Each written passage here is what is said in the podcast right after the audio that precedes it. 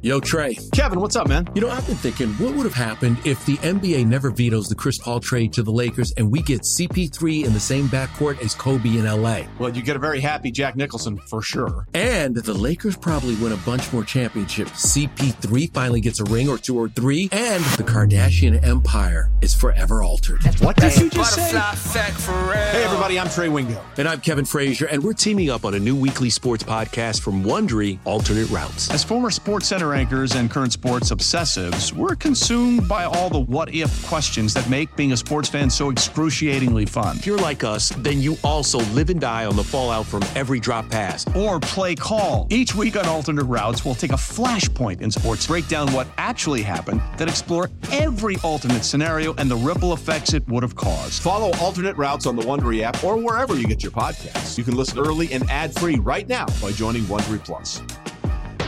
No, I, I'm, right there with you. And we're talking with Ross Tucker, Audacy NFL Insider, host of the Ross Tucker podcast. Also does a ton of great work with Westwood One, and he's played in the NFL. Princeton man. The Sam Darnold comment I think is is interesting because everyone's radar kind of goes up when they bring him in, especially as quickly as they did in the offseason. Now, I get at the time you essentially have two injured quarterbacks. Trey Lance is still coming back from the ankle. Brock Purdy obviously gets hurt in the NFC Championship game. But, you know, when he's talking about why he's doing this, I get why it makes sense for him. You're getting to work with Kyle Shanahan. You're getting to work with arguably the best weapons in the NFL. But is the reasoning from the 49ers perspective of bringing Sam Darnold in, it is a one year deal, but like you mentioned, it's it's money that you might not see thrown at a, a third string quarterback. Is that the immediate signal that this guy is brought in to not only compete, but to likely have the inside track on a backup job? Or when you saw that signing and the way that things have played out so far this offseason, can you see an avenue to where the 49ers might give Trey Lance a bit of a leg up on the uh, the guy who's coming in to compete for that spot?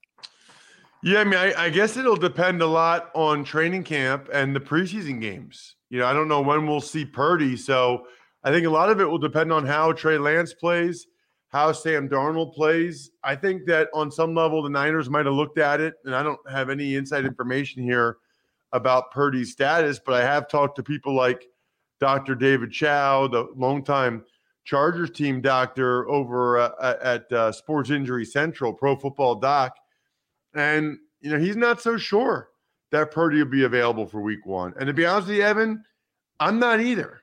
I mean, the fact that Kyle Shanahan made that comment about being glad that the Niners are playing the Eagles week 13 and not week one, because that way they'll have their whole team. I, I, never understood that logic. So you think there's a better chance that you'll be healthy in week 13 than there is and you'll be healthy week one?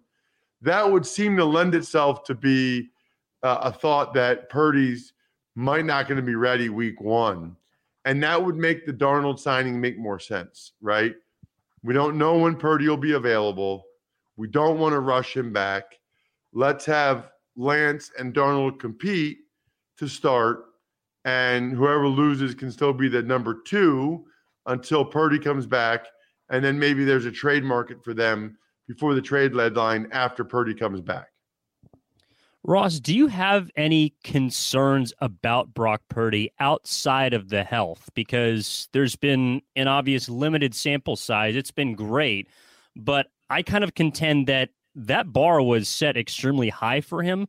And to see some sort of regression in his, his first official season, ideally as starter, wouldn't be out of left field do you think that there are things that people might not, I guess, be expecting from Brock Purdy as far as his actual play this year? Could you see that regression coming if and when he's able to take the field?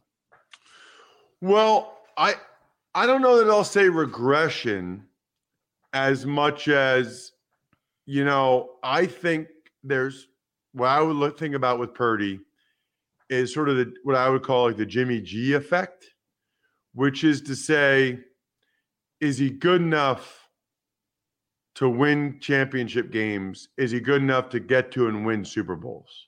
Mm. You know, I thought he did a lot of really positive things last year. Obviously, was extremely uh, well prepared, played so so well, such a high level as a rookie, but that's not the same as winning a conference championship game against a team like the Eagles or winning the Super Bowl against an elite AFC quarterback, which is type of quarterbacks you're going to have to go against in the Super Bowl. So I think the question for me about Purdy isn't as much about regression as it is upside and potential.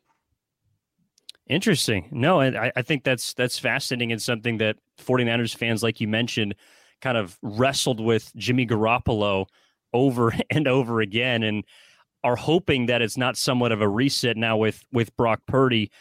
Outside of the quarterback position, do you see at all a potential hole in this roster? Because it is so good and in a sense it kind of places nitpicking a little bit but it does feel like the one area that they had to address and didn't really or at least chose to do so internally was the offensive line.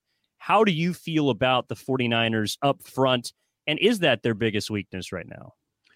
Well first of all i thought they made a great move to sign javon hargrave because I, I do think defensive tackle was a disappointment for them, especially in that conference championship game.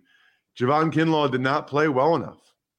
And so to get a guy like Hargrave, who had a phenomenal year in Philadelphia, and really you're kind of doing two things, right? I mean, you're you're getting an elite defensive tackle at a position of need next to Armstead, next to Nick Bosa, but you're also taking away one of the Eagles' best players, right? Uh, now, I think he would have gone somewhere else anyway. I don't think he's going to be in Philadelphia anymore anyway with the money that he commanded. But I thought that was a, a, a really important signing for the Niners because that would have been a concern of mine. And now they they have the kind of depth on the D line that you want. On the offensive line, they still have some young guys there, both guard spots, and we'll see how McKivitz can play at right tackle, or whoever's at right tackle. Jaylon Moore doesn't matter. You know, I, I, know Niners fans had their issues at times with McGlinchey, but he was still solid. And there's a reason why Denver gave him that much money. And we'll see if they get can get similar production now out of some of their younger guys. You mentioned Seattle as a team to look out for on the rise in the NFC.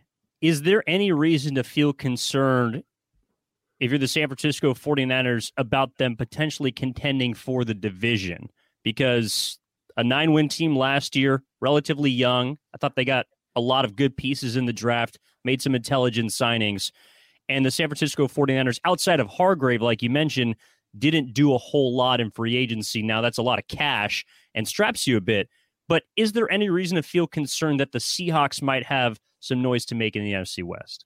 Yeah, I think so. I, I, do. I mean, especially not knowing when Purdy will be able to play and how well he'll return from that injury.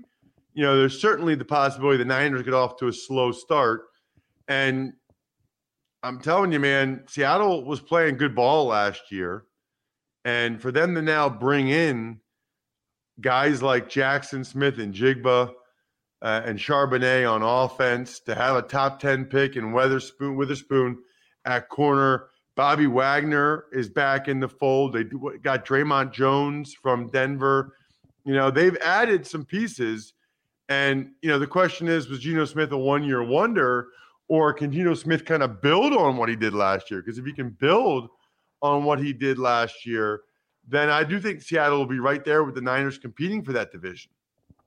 Ross Tucker with us, Audacy NFL Insider, host of the Ross Tucker podcast here on the 415ers. Off of that, it, it does feel like, you know, even if there is skepticism about Brock Purdy uh, beginning the season as a starter, it kind of sounds like the way you see it um, and the way that others around the league see it is that Sam Darnold should be the immediate guy. Is that because he just kind of logically fits more as a stopgap or because – he legitimately is, by most people's evaluations, a, a better quarterback at this point than someone like Trey Lance. Yeah, see, I don't know that. And that's why I thought it was so interesting. All of the Niners beat writers giving Darnold so much praise during OTAs. You know, we don't know if they've ever had a guy here that can throw the ball like that. Like, what? What are you talking about? Did you ever watch like Steve Young throw a football? I mean, uh, they were really, really um, high on Darnold in the spring. I don't know if they saw that or they got that from the Niners front office or coaches. I don't know if the Niners were trying to, you know, push Trey Lance. I don't know what the deal was there. Yeah. But Darnold hasn't earned that. Like Darnold to me has not played well enough that you automatically have him above Trey Lance. I think it's a really important training camp for Trey Lance. And I think if he plays well, I'd rather see him in there than Darnold. Interesting. Well, so and off of that, I'll, I'll get you out of here on this, Ross.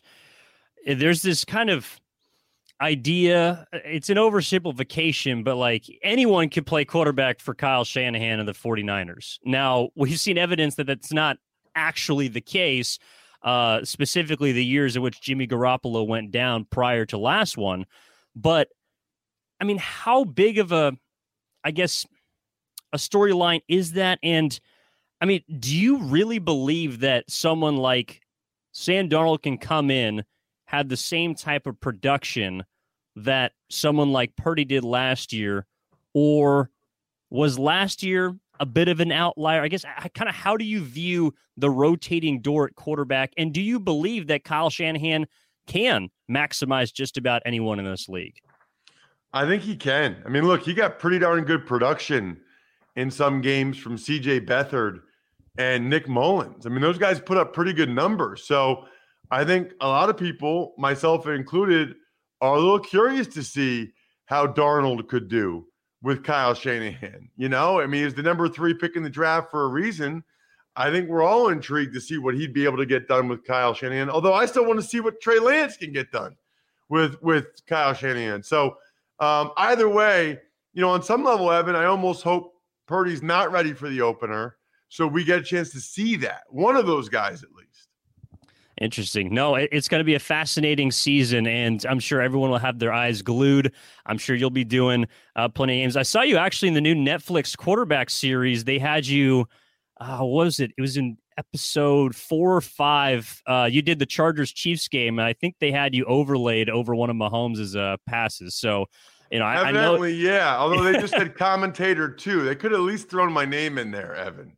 At least well, throw my name in there. It was a good call. It's recognizable for those of us that are, I guess, in the know. But you, you're right. They could have shown you a little more love.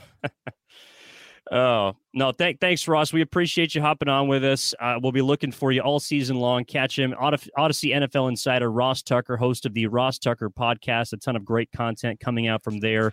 Uh, Ross, thank you so much for hopping on the four one fivers. We appreciate it. You know what? My pleasure, Evan. Thank you so much for having me. I really appreciate it.